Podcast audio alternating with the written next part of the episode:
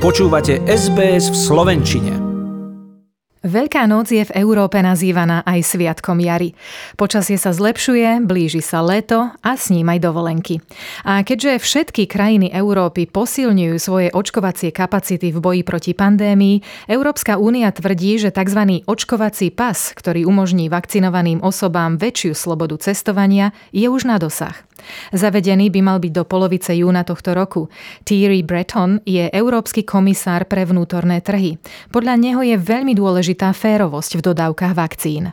Nous avons euh, pensé qu'il était très important. We thought it was very important that as soon as we could be sure that each European who wished to be vaccinated would have equitable access to the vaccine. And that's going to happen in the next two or three months. Without discrimination at that point, it will be good that we could have a certificate to prove your condition. Démontre votre état. Očkovací pás bude obsahovať údaje ako meno, dátum narodenia, stav očkovania a aj to, akou vakcínou bol človek očkovaný. Rovnako bude v pase uvedené, či človek prekonal ochorenie COVID-19 a či má alebo nemá vytvorené protilátky. Digitálny certifikát bude obsahovať bodkovaný QR kód a v prípade cestovania bude k dispozícii aj papierová verzia alebo verzia pre mobilný telefón. Certifikát nemá byť povinný, avšak krajiny ho môžu požadovať pri prechádzaní hranicami. Európa sa už teraz teší na turistov. Španielsko ich dokonca víta už v týchto dňoch, ako nám potvrdila turistka z Francúzska, ktorá si zahraničnú dovolenku darovala k narodeninám. Oh, just vacation, just vacation. Uh, because in France it's quite difficult with the with the test. And yesterday it was my birthday, so I want to do something new in V samotnom Francúzsku sa však situácia zhoršila a prezident Emmanuel Macron v televíznom prejave k národu ohlásil trojtýždňové zatvorenie škôl a jednomesačný zákaz vnútroštátneho cestovania, čo je v rozpore s predchádzajúcou politikou tamojšej vlády, ktorou bola regionalizácia obmedzení tak, aby neohrozili celkovú ekonomiku. Zatváranie škôl sa považovalo za posledné možné riešenie.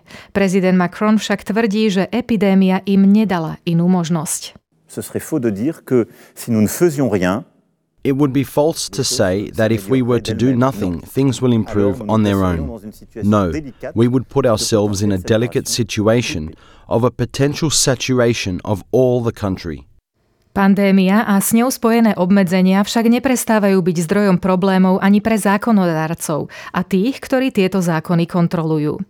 V Českej republike, kde bolo doteraz nariadené povinné testovanie pre ľudí vstupujúcich do krajiny, súd zistil, že sa tým porušujú základné práva obsiahnuté v Českej ústave a tak toto nariadenie zrušili. Cestujúci budú ponovom musieť doložiť negatívny test, ktorý podstúpili ešte pred odletom do Českej republiky. Právny základ obmedzení spochybnil aj súd v Belgicku, kde je momentálne zakázané cestovať do zahraničia a nosenie rúšok vonku je povinné. Vláda však tvrdí, že sa proti rozhodnutiu súdu odvolá. Čo sa týka globálneho očkovania, firma Pfizer podnikla štúdiu, ktorej výsledky potvrdili, že ich vakcína je bezpečná a silne ochranná pre deti už od 12 rokov. Momentálne je povolená len pre ľudí vo veku 16 rokov a starších. Očkovanie detí všetkých vekových skupín však bude pre zastavenie pandémie rozhodujúce. Predbežné údaje zo štúdie s viac ako 2200 dobrovoľníkmi v Spojených štátoch amerických vo veku od 12 do 15 rokov ukázali, že medzi plne očkovanými dospievajúcimi neboli zaznamenané žiadne prípady COVID-19. Európsky regulačný úrad pre lieky opätovne obhajoval aj vakcínu AstraZeneca. V obsiahlom testovaní v nej nezistil žiadne rizikové faktory zrážania krvi. Jej používanie však obmedzili krajiny ako Kanada, Nemecko, Francúzsko a Španielsko. Vedúca Európskej agentúry pre liečiva Emer Cook tvrdí, že jej výbor pre bezpečnosť sa touto otázkou ďalej zaoberá, ale doterajšie výsledky naznačujú, že prínos očkovacej látky preváži jej riziká. According to the current scientific knowledge, there is no evidence that would support restricting the use of this vaccine in any population. Podrobné údaje o ochorení COVID-19, ako aj súčasné opatrenia, ktoré sa týkajú nás všetkých, si môžete prečítať aj v Slovenčine na stránke sbs.com.au lomene coronavírus. A teraz sa už pozrime na Slovensko, kde sa toho tento týždeň veľa udialo. Do úradu nastúpil nový premiér, epidemická situácia sa opäť o čosi zlepšila a po obrovskom sklamaní sa konečne karta obrátila aj vo futbale a slovenská nádej na majstrovstvá sveta 2022 v Katare predsa žije. Viac v reportáži Denisa Bartalského.